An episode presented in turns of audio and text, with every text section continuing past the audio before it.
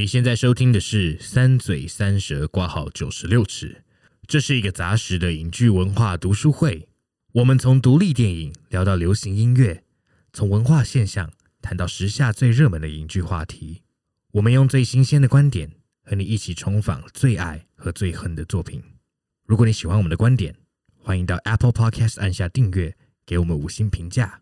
也可以到 Facebook、Instagram。和 YouTube 搜寻“三嘴三舌挂号九十六尺”，在每一个周五和我们一起讨论，一起成长。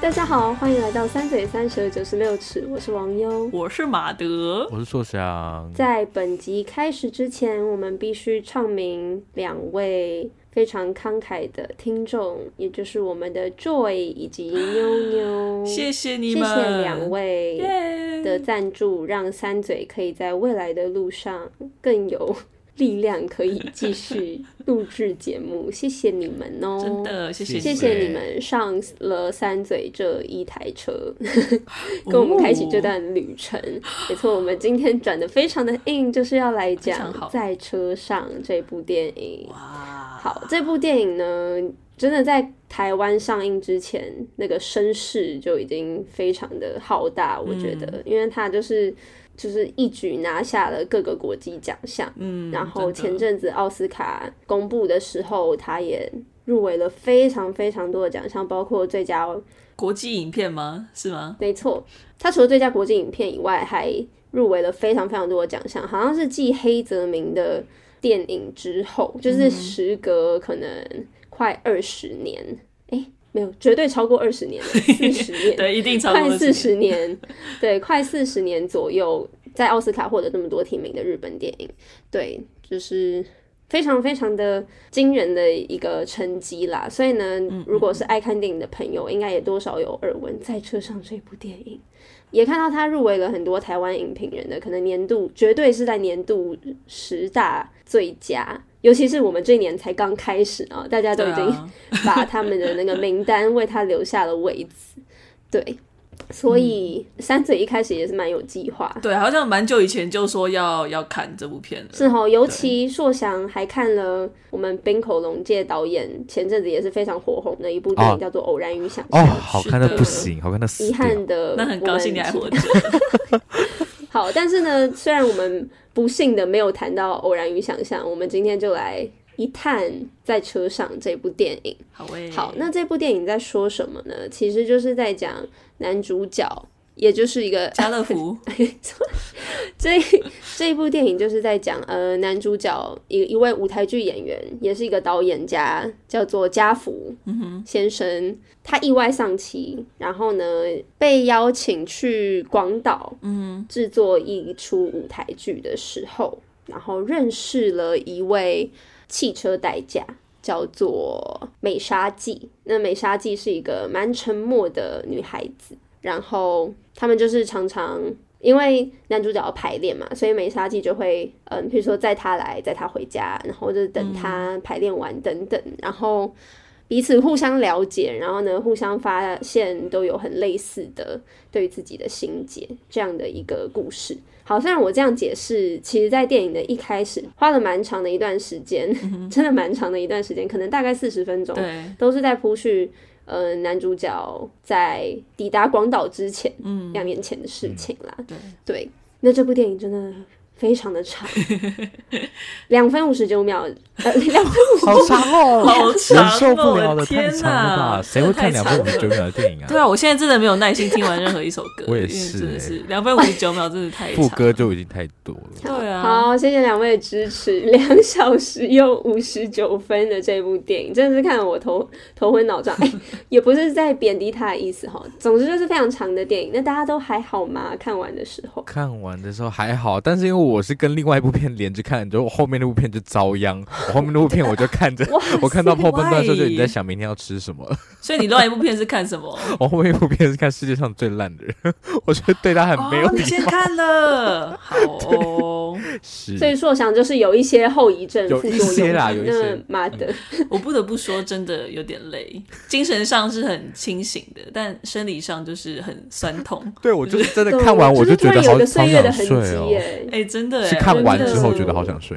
因为我跟马德是看同一场，我们是八点半看到十一点半太晚了所以超真的太晚，真的真的，我那时候觉得我年纪真的没办法。我真的也觉得我真的没办法。哎、这可是他好像很喜欢这种片场哎，因为你们知道他有另外一部叫《欢乐时光》吗？嗯，就是四个女子的四个素人女子的故事，那部片有五个小时哎，是的，更我长。我还不是很敢看天 太！长了。五个小时的电影应该是会开放去洗手间的时间。对呀、哦，他分他是分上下有欸篇啦，他分上下嘛对对对对对，OK OK，那就好，这样就不会太辛苦大家的膀胱。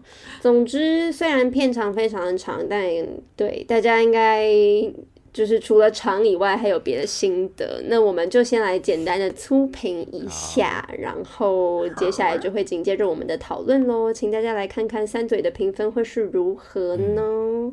准备好了吗？三、二、一。八点一六，点五，哦，我们又是出现了一个哇，对啊，又我在中间我在中中间。马德，谢谢马德维持世界平和平。对啊，硕翔，那我想要请问一下，那你偶然与想象给几分？虽然我没看，但我还是想知道。九分。哦，不是我看偶然想象，偶然想象真的是，我现在到现在想到某一些画面，我还是会有点鸡皮疙瘩，而且是我已经想过好多次，然后就觉得哇，怎么会这么厉害的感觉？但是老实说，诶、我觉得他的电影会让人有点累，觉得要需要需要撑住的其中一个原因，是因为他很喜欢用极大量的对白。嗯偶然与想象其实也是，可是因为偶然与想象是三个短片，所以你看起来会，比较轻松一点其实不会觉点。对对对，不会太负担啦。嗯嗯嗯这一部就真的，嗯，要加油。我怎么讲？我我很怕讲的好像它不好看，可是其实没有，我没有觉得它不好看。但是我其实觉得不会，就是我我在看的过程中不会觉得我有什么时刻我特别吃力，你知道吗？就是要需要特别专注的。就我觉得好像那时候看这部片的过程有有种在看剧场表演的感觉，对，就是因为、嗯可能也是因为像刚刚苏翔讲，就是他其实很吃重对白，然后我觉得对于，但是他还是有电影视觉语言没有错，但是我觉得他那种剧场感，我觉得蛮强烈的，至少对我来说。嗯，对，了解。那网友自己嘞？但是我觉得，我个人因为我看完的那个心得，我就会觉得马德这个言论大概就是因为本人太聪慧啦。是什么？什么意思？就是就是马德太聪明了啦，马德的那个理解力很好，因为我我自己觉得有一点吃力，就是因为有很多文本的对照啦。哦哦，就我会嗯是是很很努力的试图想要探寻他们之间的关系，嗯，但是没关系，我们等一下可能会聊到。好好好我们先来开始正式开始我们今天的讨论。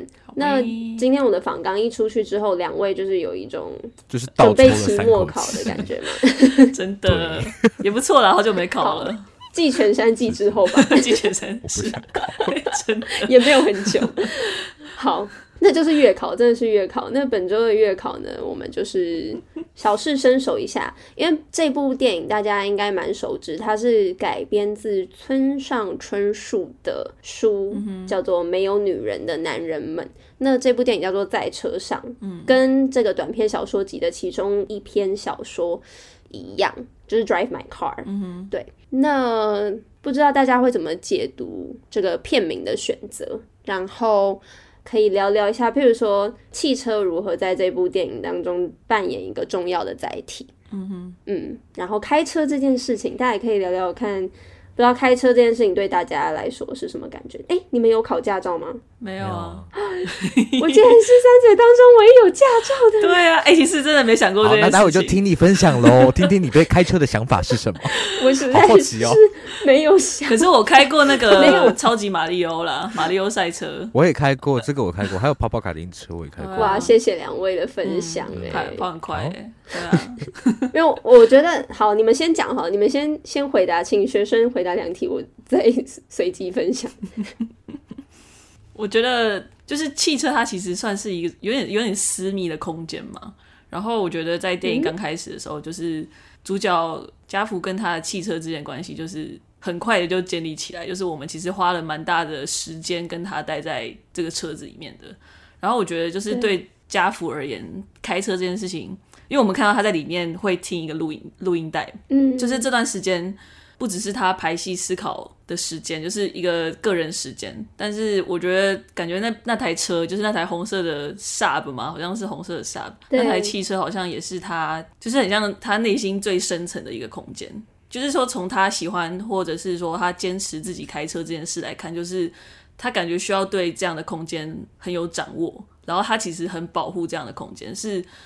就是连那时候他他不是出车祸之后，然后他太太去帮他开车，他都会你会觉得他好像有点不安。就虽然他坐在副驾，但是你会觉得他有点不安。嗯就是有点像说，我们有可能朋友考到驾照的时候，我们很常开开玩笑说：“哎、欸，我才不敢坐你的车嘞，你知道吗？”就是其实真的不要坐我的车，不是开玩笑，是真的不敢啊，是真的不要坐。对，但是我是说，讲到这个玩笑的背后，其实就是因为你要坐在别人车里面，其实你需要一种信任，你是把你的生命交付给他的感觉，给予他一个交付，对，给予他的一个交付，没有错。就是我说坐在别人车里面需要一种信任，所以你要能够信任别人去开你的车这件事情，其实是蛮困难的。那很明显就是。家福对他的太太，虽然他说他不怀疑他，他也是真心爱自己的，但是我觉得绝对还是、嗯、感觉上还是缺乏那那种信任，因为我们知道他对他太太有很多事情不敢说，就是不敢说出口之外，然后不敢发怒，不敢流泪，甚至不敢受伤。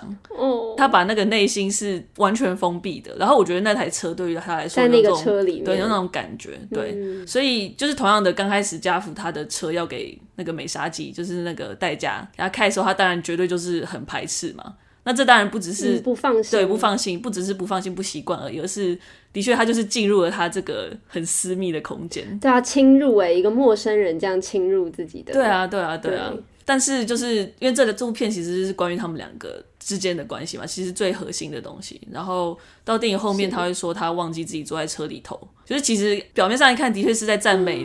嗯就是美沙记他的开车技术，但是其实也隐喻了他对美沙记建立起来的一种信任。嗯，所以那个界限感消失，对，那界限感消失了。嗯，然后刚刚讲到私密空间，其实就是就是私密的空间，有点像是一个很适合告解的一个地方，就像我们。像那种教堂里面那种告解室，其实通常都是很很封闭的，对，然后看不到。汽车其实有一种有一点点这种这样的感觉，嗯、对。但是我觉得很好玩，就是说开车这件事情对于家福跟美沙记，我觉得又有不同的意义。就是家福开车好像是为了要控制好自己，或者是一种自我保护，或者是一种逃避的机制。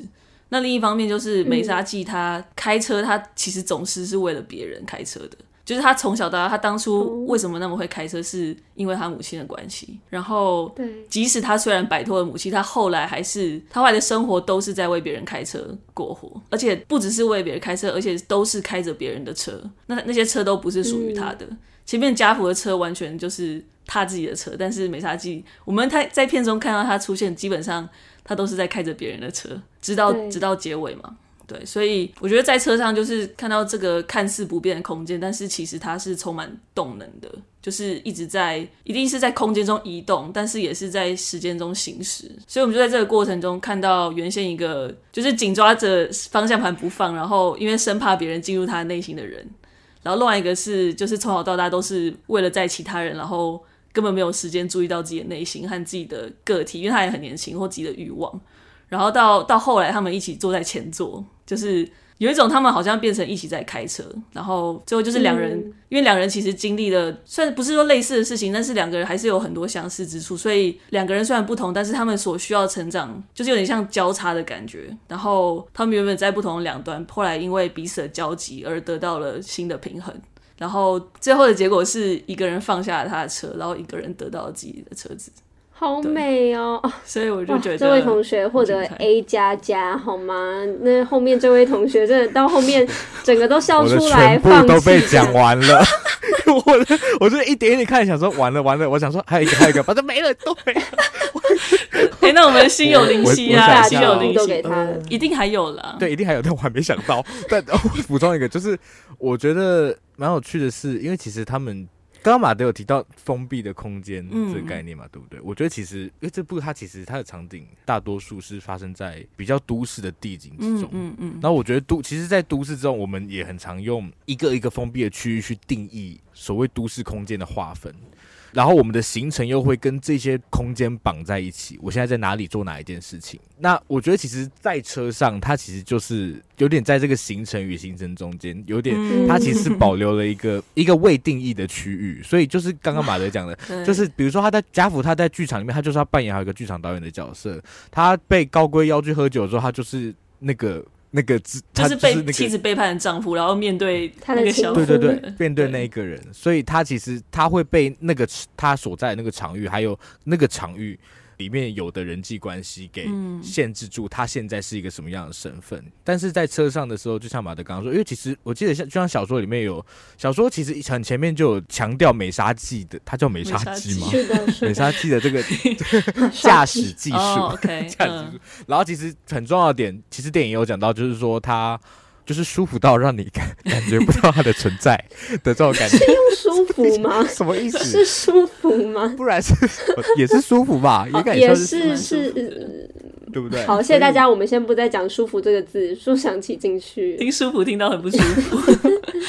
对，没有说。我说，我觉得其实这个流动的可能性，其实它在剧情的后半部也也发挥作用，就是在他们发现说那个高贵被捕之后。嗯他们就可以突然决定说：“我们我们逃走吧。”就是你知道，因为车它是一个，就是刚马德讲到的，它是随时保有一个很强大动能的载体，它可以随时把你从 A 送到 B 地。也可以让你从 A 跟 B 地随时抽离出来，然后逃到一个跟现在都无关的 C 地区。嗯、然后，所以有这样的一个空间在，其实不只是让他们两个的那个，让两个这么这么不一样的人可以，就是两个应该说两个这么沉默的人，就是 都这么沉默、这么不愿意对别人敞开心房的人，可以在这样的场域里面慢慢对彼此展开张开心房之外，也保留了一种。我觉得算是救赎的可能吧，嗯、因为如果没有这辆车，没有这些，没有在这辆车上发生的事情的话，其实就是救赎就不可能发生。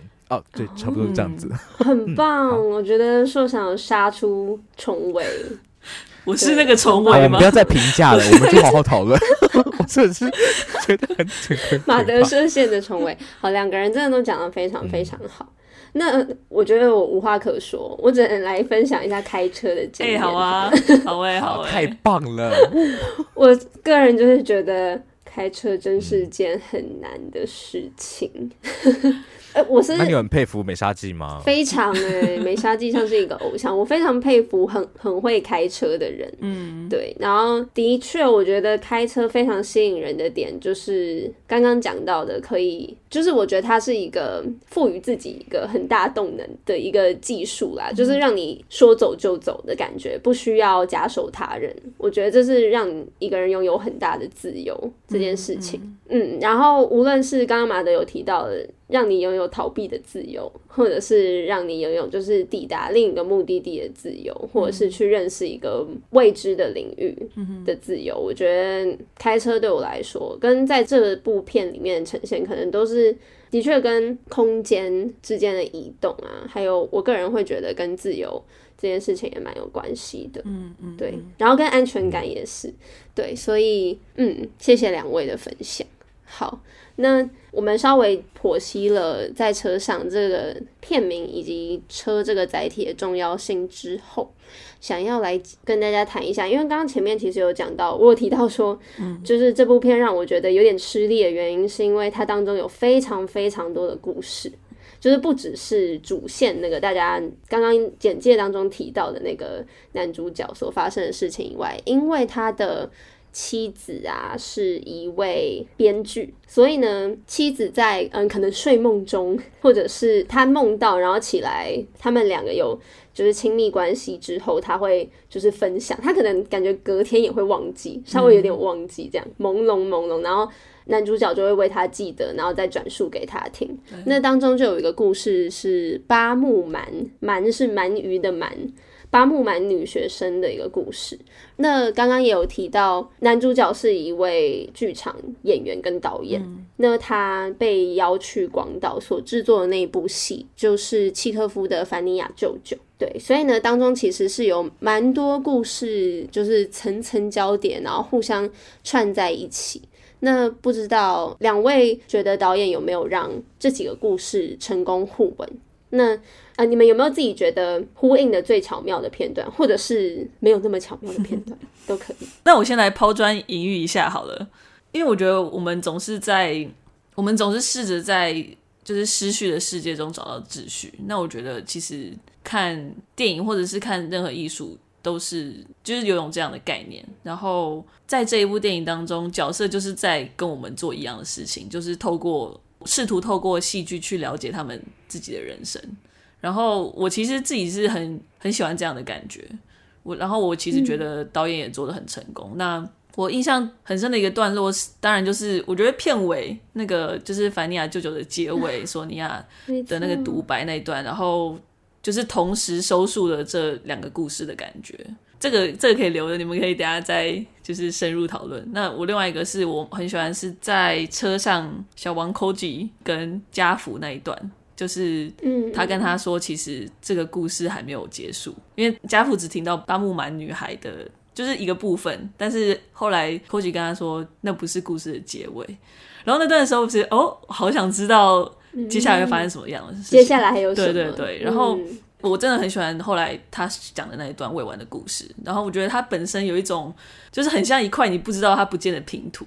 然后甚至是有一种，就是你找到之后，你才真的发现，你其实根本不知道那整个拼图长什么样子，是不完整的。对，而且甚至你你找到之后，你才发现，我其实哎、嗯，我到底是要拼什么？我根本不知道，就是你不知道完整的样子是长什么样子。对对、嗯，所以我就觉得巴木曼女生的故事跟家福和英之间的故事之间呼应很有趣，因为因为我觉得，那显示的沉默或者是装作若无其事那样的不作为的破坏力。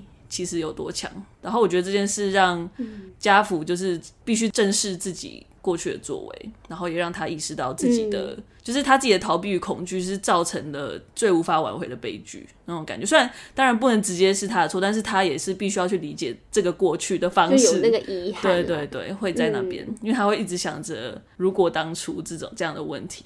对，所以对，那我很喜欢就是说在那场戏之后。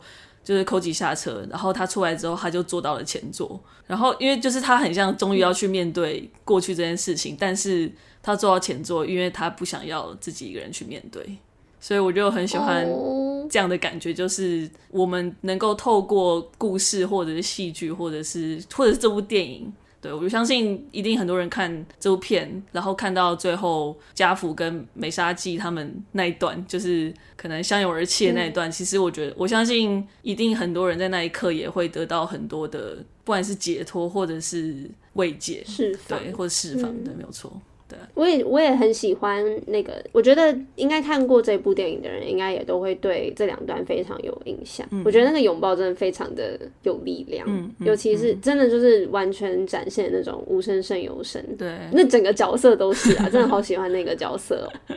对，就是非常非常有力量。嗯嗯，我蛮喜欢家福跟凡尼亚舅舅这出剧的关系。嗯，因为他一开始其实他应该是在一个类似剧团。的定目剧里面就是专门演凡尼亚舅舅这个角色嘛，嗯、对不对？一开始的时候，然后后来他到艺术节的时候又变成了导演，嗯、对，然后要来做凡尼亚舅舅这出剧，然后把他的妻子的那个这是谁？的小王啊，他的情夫，对，他把他这个毕生最熟悉熟悉的一个角色交给了他，嗯、其实我觉得还蛮。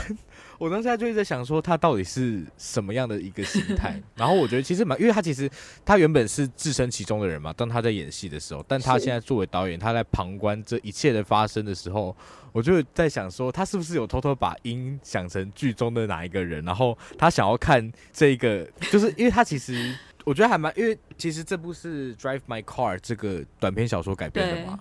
其实《Drive My Car》的小说里面。放很多的重点在家福跟高龟的互动。当然，小说里的高高龟其实跟电影里的高龟，我觉得还蛮不一样的。可是，我觉得一个很有趣的点是，小说里的家福他之所以想要接近高龟啊，他小说里还是很主动的去接近，是因为他非常想知道到底为什么英会想要跟。就是这样的男人，到底是什么样的男人抢走了？对，就是他们明明夫妻之间生活的好像也还算 OK，可是他到底为什么一定要？为什么要出轨？他就他他想要搞清楚这件事情。真的，就是我带着这样的想象，然后再看高，就是家福把高龟放到凡尼亚舅舅的时候，我就觉得还蛮有趣。他可能会想要看你够格当当我吗的这种感觉。我我就那时候会有会觉得还蛮有趣。可是其实电影里，我觉得这方面的线索好像没有给到很明显，对不对？甚至我不太确定导演有没有这个意图，但反正就是。有看过小说，有看看过电影，我觉得可能有这个连结，对。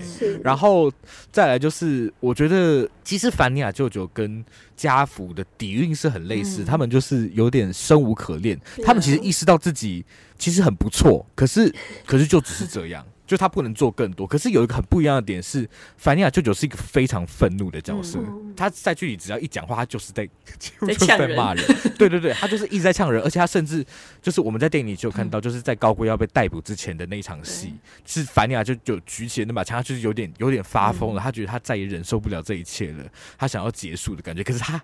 他结束不了，因为他第一发没有命中，结果第二发子弹就没了，所以就是那个就是极大的无力感。就是如果你顺有兴趣的话，可以去读一下剧本，就你顺着读下来，你也可以读到家福的无奈，你可以觉得哇，如果是家福在演这个角色的话，他一定非常的有共感。嗯，对。然后在所以从凡尼亚舅舅，其实我们刚刚说他很愤怒嘛，对不对？但就是其实也如大大家在电影中看到一样，就是在最后的最后是。凡尼亚这个角色有点是把他，我觉得类似把他驯服下来的感觉，然后带他找到一条出路，就是我们一起承认，其实生命生命可能就是没有出路，但是总有一天我们会走到尽头。那在尽头的另一端，我们可能会，我我相信我们会，就是神会怜悯我们在这一生所受的这些苦痛。对，然后我觉得凡尼亚也蛮有趣，他跟美沙纪，我一直在想他们两个之间有没有一点点关联？因为其实美沙纪，我觉得他评论这出剧的台词不多，可是他有兴趣的角色，好像他有提到他，他就有好奇凡尼亚会是什么样的人演的。嗯、然后其实再提到小说一下，啊、小说里面有特别强调美沙纪的长相。哎、哦，网友有看了吗？我有看那句话，他说他长得。就是不好看，对不对？然后剧本里面也一直强调凡尼亚长得很不怎么样，所以在看剧本的时候，又就是又有这样的一样的字把他们连接。对对对，然后其实索尼娅救了凡尼亚舅舅，最后也是美沙记。我现在在看的那个封面，美沙纪把他带到那个他的故居，所以拯救了家福。家福，我看家福店，对，拯救家福。所以有没有进到互文的效果？我觉得是有的。可是我的我其实有点好奇，嗯、如果只看一次电影的话，这些资讯到底有多明显？我觉得要很努力啦。如果你要接收很多，对，因为我我我真的是重看一次剧本才有发现。嗯，但我觉得很有趣。嗯，而且真的很有趣，就是刚刚硕想提到说，家福把他原本很擅长的角色给那个 Koji 的时候，到但到最后他还是必须要自己来面对那个角色，对、嗯，自己还是必须要回到那个角色。嗯、我觉得。对这个设计真的也是哇，嗯嗯，而且他之前是演不下去的状况，真的，因为他根本不敢面对。像刚刚苏阳提到说，他是一个很愤怒的角色，我觉得就是家福他其实也是，他只是不敢演出来，对，他因为他太他太硬了，所以他他其实很怕看见他那样的感受这么这么明确的这么真实的自己就这样出现在他眼前。我觉得他其实害怕，所以他后来就决定不演了。对，直到直到后来了，对，真的哇。非常精彩。好，那刚刚那刚刚提到，就是这部戏有很大的主轴，其实都是在叙说家福他在广岛剧场排演的那个情况，所以我们常常看到那个剧场演练啊 的那个排练场景，怀念的，对，好怀念哦，对啊，真的很怀念哎，而且很像，因为但是我真的也会觉得蛮崩溃的，每一场都在那边 read through，真的，的确的确会，天，真的。真的，嗯、但是但是也懂他们说，可能还就是也懂家福所说的，可能火候还未到，不适合开始加动作。结果一加动作，大家真的就是 哇塞 的地方，哦，感同身受，好拉回来，没错。所以呢，这个剧场排练就是在排演凡妮莎舅舅，不是啦，什么啦？凡妮亚舅舅 Uncle Vanessa，Uncle Vanessa。感觉很好看的，好，凡尼亚舅舅这部戏嘛，然后很有趣的事情是，家福选择以多种语言、各国语言、来自不同国家、擅长不同语言的演员来诠释这一出戏。那光是这一出戏里面，我们就可以看到日语啊、韩语、华语、英语，还有一个是菲律宾语吗？我有点不太确定，是吗？因为我查了那个演员是菲律宾人，但我其实也不太确定那个语言是不是。对，如果有，因为我查了，真的目前查不到。有听众知道的话，可以跟我们讲。对啊，可以跟我们分享，感谢。就是呢，所以这部戏其实可以看到非常多语言，他们其实就用自己的语言来沟通哦。然后呢，也有手语。对。那这部电影除了这些就是真的很具体的语言之外，我觉得它也有在人物关系里面探索可能夫妻之间的语言啊，还有剧场语言这件事情，嗯、还有可能那种亲疏有别、不同关系会出现不同语言。嗯，对。然后不知道大家怎么解读导演对于语言和沟通的看法。因为我觉得在这部电影里面可以发现到一些可能彼此之间真的成功达成一个沟通的时候，嗯，就是可以理解彼此，嗯，真的理解彼此的时候。但有时候我们也会发现一段关系当中有一些失语的情形，对，所以想请大家分享一下。我觉得，哎、欸，我我真的先说，我觉我觉得导演把剧场这一块加进来，是我最我一开始最惊喜，然后也没想到会占这么大篇幅的部分，真的很对。小说里面就算提到剧本，其实也是只是美沙纪。就是一句脱口而出，就是表现出他其实一直都有在听那个录音带里面的在讲什么。但所以剧场这一块真的是完全是电影里面有点节外生枝，但是我觉得好好厉害。对啊，而且应该会让你更喜欢。最后那个零点六分就是这样加上去，一部分就把它当纪录片，想说，哎、欸，他怎么导戏？想要看一下 他在干嘛。我想念硕导导戏啊，硕导。哎、欸，我觉得王优那个题目有点难，我待会留给马德回答。我就开始回答一些无关紧要的部分。然后我我觉得可以先分享一下，就是大家在看那个 read through 的时候，就是如果观众没有接触过剧场的，就是他们如何工作的话，会不会很疑惑他们到底在干嘛？我其实在干嘛？会会好奇啦，就是 因为他他们就是一直在读嘛，在读那个本。但大家一开始，大家可能一般对读本的想象会是，就是带角色进去读，然后好像我们走一次这个戏，大概会长这样的关系。那为什么家福要一直叫他们把情绪抽掉？对，这个硕想有提过来，请导演扣回来。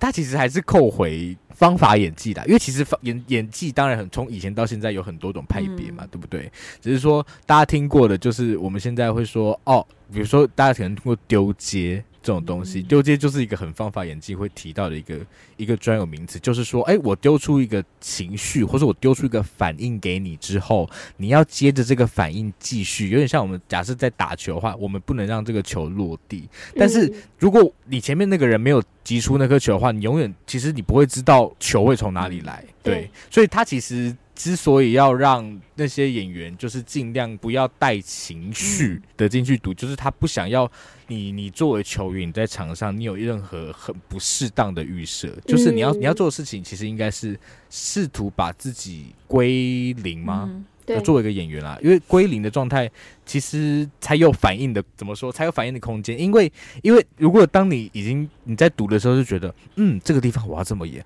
哇，我的天哪，这个地方如果赏他一巴掌或怎么样的话，一定很爽。如果你一开始就想了这些东西，那你就只会专注在我待会要赏他一巴掌，或是我待会这边要哭出来。的这种感觉，这是真的。可是对，所以所以啊，而且我觉得很有趣的一个点，就是因为那个演员，就台湾那个那个演员袁子云嘛，对不对？他有分享说，这个电影就是《Drive My Car》的读本，就跟他们里面在拍《翻尼亚舅舅》的读本一模一样，就是冰口龙介就是家福，他就会一直叫他们把所有的情绪全部抽掉。对，然后我觉得其实也可以扣回到冰口罗杰，他其实自己讲过说，他就是马德一开始讲的，冰口罗杰自己觉得他他是一个文字功力远大于影像的 一个导演，所以他在做戏的时候，他喜欢把他觉得他铺成好的文字交到完全是归零的演员，状态很原始的演员身上了，然后让他们去做反应，然后他在做的事情就只是在捕捉这些过程对。而已，所以。我觉得哦。这个排练，我觉得呈现这个排练很很好，所以滨口龙介说他自己根本就不懂剧场排练，可是我觉得他，我觉得哦不不好这么讲，你真的不懂吗？就是好有好好，对啊，你怎么可能不懂呢？这个叫做不懂、啊、是吗？对啊对，而且而且因为他们在做，就是家福在做凡尼亚舅舅的时候，用了不同的语言嘛，所以他其实是有意，我觉得如果评论他的导演意图的话，他其实是有意把这样子的感受带给观众的，就是带给看那出戏的观众的，因为他刻意的让这些人。好像没有办法，他们的对话无法成立，嗯、然后反而会让你注意到他们的演戏，就他们的表演是那么的真实。嗯嗯，而且我觉得这个设计其实也是对于家福作为一个导演来说的一个归零吧，因为呢，我们知道原本家福对这个本是非常非常熟悉的。那我们也看到，就是练习一段时间过后，家福自己一个人在他的住所那边面对着那片海，然后很努很努力的，因为他其实也不懂那些。其他国家的语言是怎么样？然后他演员讲出来的时候，那是什么？那个句子是什么意思？他自己其实也是需要研究。所以呢，我觉得这个设计的确也是，无论是对于演员来说，他们彼此之间自己要归零，也是对于导演导戏，嗯、尤其是家福，他应该是一开始有非常多预设的情况下，嗯，嗯的一个归零，嗯嗯。那我觉得刚刚其实都有谈论到，就是在讲真实这件事情嘛。我觉得其实这部片也有讲到很多关于真实跟谎言之间的那个差别，究竟要怎么去判别。嗯、然后，对，就是里面有一个问题，就是我怎么我们怎么知道一个人在说谎嘛？像那个梅沙基在问的，然后他有办法去判断谁在说谎这件事情。但我就想想说，可能就是里面在讨论的是一种。就好像声音本身就是就有一种真实，或者是说口述的语言本身，也就是一连串的声音嘛，它其实本质上来讲是这样子，或者是如果是手语的话，就是一连串的动作，然后撇除它要传达的意义的话，就是如果你不去不去管它的内容，光是它那个声音本身跟动作本身，好像就是有一种真实，就是像我们其实要判断一个人是否在说的是是真是假，重点不是他说的内容，而是他说的方式，就是。不管他的音调、他的眼神、他的姿势，嗯、那其实跟刚刚讲说那个演戏的那种真实，重点不是他讲的话，是他怎么去讲嘛。然后我在讲说，就是平常光是如此，就是我们用同样的语言沟通的时候，就已经很困难了。但是我觉得更困难的时候，是我们很诚实的时候，不代表我们没有在说谎，因为我们有时候可以很诚实的说出我们深信的谎言。好想哭哦，对啊，对。那究竟这个真伪要怎么分辨？嗯所以我就说在，在在我们有同样的语言之下的时候，这这就那个有有那个困难度。那我觉得这也是家福他那出戏很迷人的地方，就是因为他又更困难了，他又是不同语言之间的，但是他他在变成不同语言的时候，他又回到了声音跟肢体的那种真实，就是在用多个互不相通语言的时候，在这最无法沟通的时刻，反而是你最要有勇气去给予或者是感受那份信任的时候。大家所有人都是要用彼此不了解的语言，然后共同进入这场戏里面。然后，虽然我们说，我们很常说文学是很难翻译的，甚至是不可能嘛。我们常说，可能就是戏剧或者诗作其实是没有办法翻译的。但是，这样的演出过程好像也是在表示说，在我们完全不能够完全了解的时刻，好像还是有办法去理解或者是获得那些艺术作品之中的那种本质。对。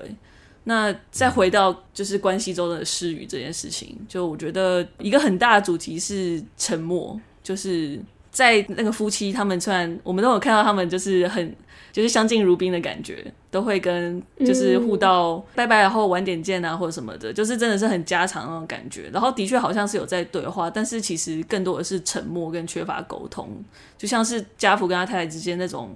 他们好像没有去讨论的那份丧女之痛，他们其实没有去处理这一块。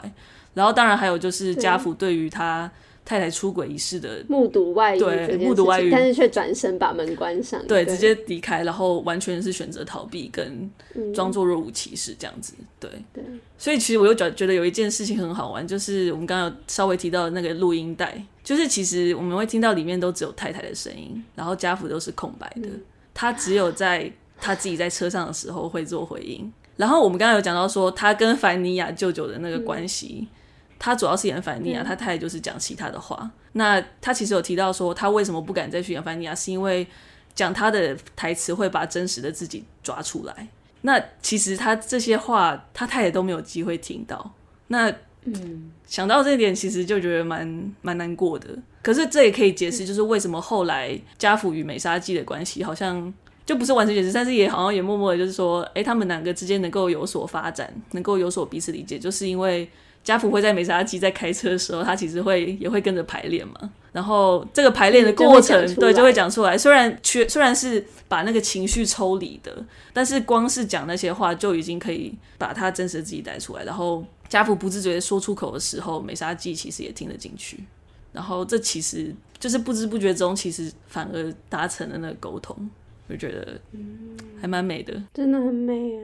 嗯，哇，好，嗯，对，刚刚马德有提到说，就是因为家福跟他的妻亡妻因之间，嗯，他们关系当中的失语，对，导致于嗯。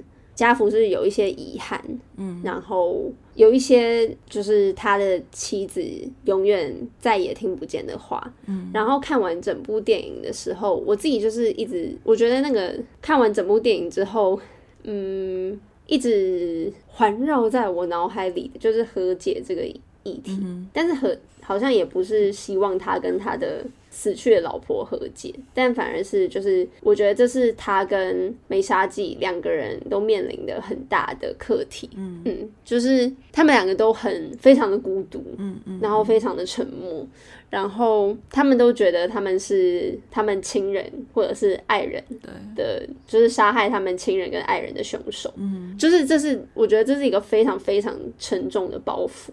嗯，对，尤其是他们又不会跟任何人说，对，没有办法发泄任何情绪的时候，对，然后他们两个感觉又非常坚信这件事情，所以他们两个就是在一条寂寞公路上，嗯，就是算每天这样来回驶，或者是在之后驶到更远的地方，他们。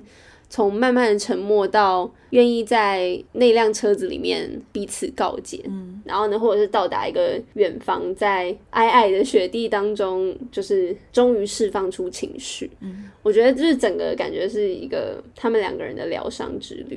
然后蛮想要跟大家聊聊和自己和解这件事情。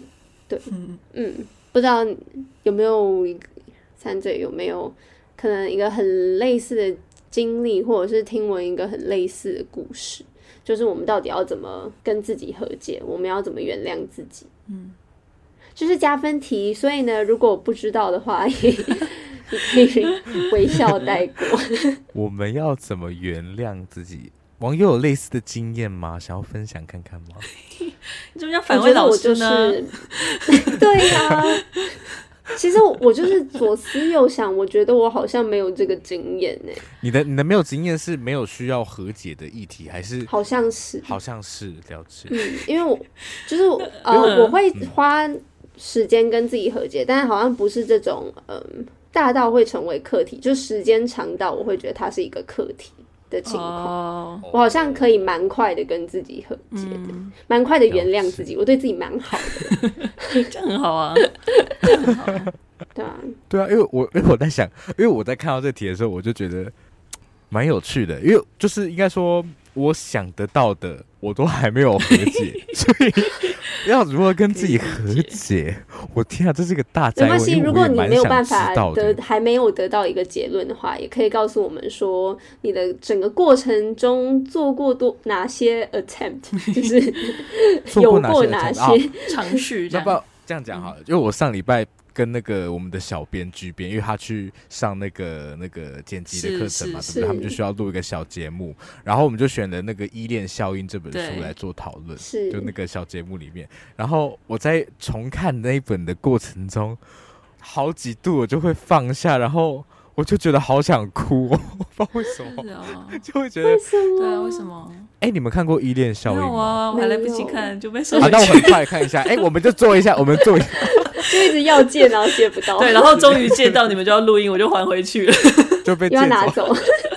哎、欸，我真的觉得这本很有趣，我们下次搞不好可以讨论，因为这个真的很好聊。网友，我觉得网马德我不太，我觉得马德会很喜欢，可是网友应该会爱的要死。我自己，自己在那边，我不知道，我我猜是你会喜欢，对对。然后，但我很快就是很简单的讲，就是就是他是根据。就是说哦、啊，其实小孩子都会有一种想要依附妈妈的心态嘛，因为我们在育婴期的时候没有办法保护自己。嗯、那根据就是母体跟小孩这种互动方式，它其实依附理论就是说，哦，这个会延续，就是影响你所谓的依附类型。嗯就是每个人会是你，你会有一个依附类型，然后这个依附类型呢，很可怕的部分就是它在你的出生的可能前三个月就会定型，但是百分之七十的人，就是你的一你一辈子的依附类型是不会改变的。可是依，然后依附类型，它其实可以我自己看，我觉得那本很有趣，就是它解释的很，我觉得蛮多人际关系，就是我，比如说我自己在人际关系上遇到的挫折，嗯、然后因为我我在就是一开始他有他会你可以做测验嘛，然后你知道你大概是就我是属于其中一种叫做完了，我现在连名字都想不起来。好，我现在这个反应就很符合那个形态，那个形那个形叫混乱型哦，混乱型，混乱型，很混乱，混乱就是它有它有所谓比较安全的依恋跟比较不安全依恋，然后混乱型是里面两个比较不安全的里面的混合体。OK，所以它就是 哇，它就是一个很 chaotic 的一个 对，然后里面在谈到很多的时候，我就觉得。比方说，没有办法相信别人会真心喜欢你这个人的这种、嗯、这种，然后就是好像就是深有同感。比方说你是，那你就是逃避型依恋的人，哦，那我可能是，其实很容易有这种，嗯、就会有这个倾向。所以我我我觉得跟自己和解，我不知道什么算是跟自己和解，但是因为我自己一直有。我觉得有意识到这些，我自己其实有意识到我有这样问题，就是我没有办法，就比如说我进到一个陌生的群体，好了，嗯、我会有一个预设，就是大家不会想跟我交朋友，我也是，所以我会倾向我不想要去跟大家接触，我也会，对，所以所以我真的超级会，所以我我觉得看到那个时候，虽然你看到会觉得。你有一种绝望，不知道为什么，因为他那个类型是会一辈子。那网友为什么会很爱情？他很喜欢，他很享受那种绝望感。我爱绝望。我说，因为那个话题很是啊，我听起来很有趣，真的。是，我已经我已经对对对跃跃欲试了。我们马上就来安排。希望我们终究有一天接得到书。可以，可以，可以的。好好好，我不知道你就是因为我觉得你总是会有一个冲动，想要想办法归因。你这些是不好的部分或是什么？那我觉得，虽然我不确定这样可不可以跟自己和解，但我觉得意识到自己的问题，还有它可能的来源，总是第一步，对不对？虽然我不觉得，我不觉得我可以马上改变这件事情，嗯，但是我觉得我在路上，在车上，在车上，在车上，在车上，马上就要开过去了。希望硕想旅途愉快。对啊，那马德，嗯，我也觉得要和自己和解很难。对啊，哎，我举一个最近，但是我觉得那个有比较那个有和解的，就是我觉得我上礼拜录 Mac Miller 那一集，我真的 觉得我做的很糟，但是这件事情我已经我已经跟自己和解了。OK，但那我想要讲的就是，因为我觉得原谅这件事本来就很难，然后原谅别人很难，原谅自己有时更难。那我后来在想说，说不定拒绝原谅这件事情，某程度上好像是在否定改变的可能，就是。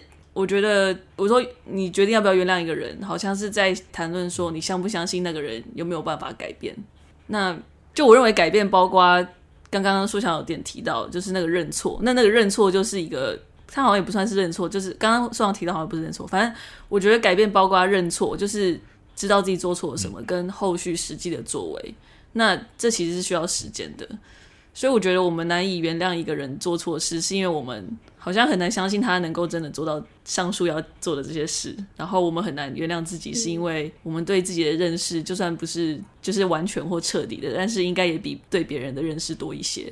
所以我们常常更难信任自己能够做出改变，就是因为我们太了解，就是知道很难。对，因为就是太了解自己什么做过的动机，或者是你过去的你过去的种种，你大概都记得。然后你也知道说你自己到底失败多。多多次，就是你一直想试着改变，但是你一直没有做到。嗯、你也知道多多次，所以我们很难真的原谅自己。对啊，但是不过我我想，我们我们要学会怎么原谅自己，才会学会更会爱人。因为我觉得原谅自己就是相信自己有改变的可能，对，就是能够记着过去的过错，但是有相信自己有办法做得更好。所以在谢谢马哥的开始，我希望啦，我自己也希望。或者是我觉得原谅他人当然也是一个，就是你原谅他人是相信别人有有改变的可能，对。那我觉得对于这件事，我觉得原谅，当你原谅一个人的时候，你会，嗯，有一部片叫《达不到的勇者》，它里面有讲到说，就是原谅，原谅会解放你的灵魂，然后它会是它会移除掉很多恐惧，所以我觉得那份恐惧可能就是积载着很多很多愤怒跟悲伤。然后我觉得，当你原谅你成功原谅的话，说不定刚刚双讲的那种，不管是我觉得我自己听起来好像蛮像那种逃避人、逃避型人格的话，说不定我就会有办法去处理这一块了。